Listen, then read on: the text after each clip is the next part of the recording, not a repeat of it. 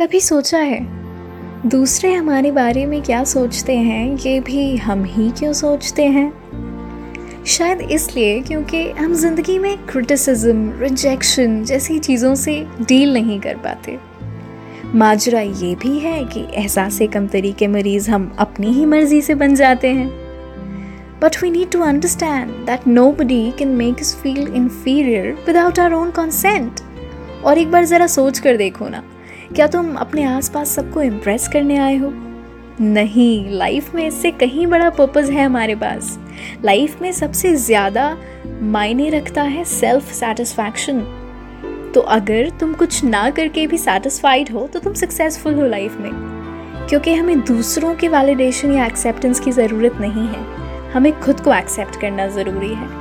तो चलो, जो भी है, जैसी भी है, जितनी भी है, अपनी काबिलियत का जश्न मनाते हैं।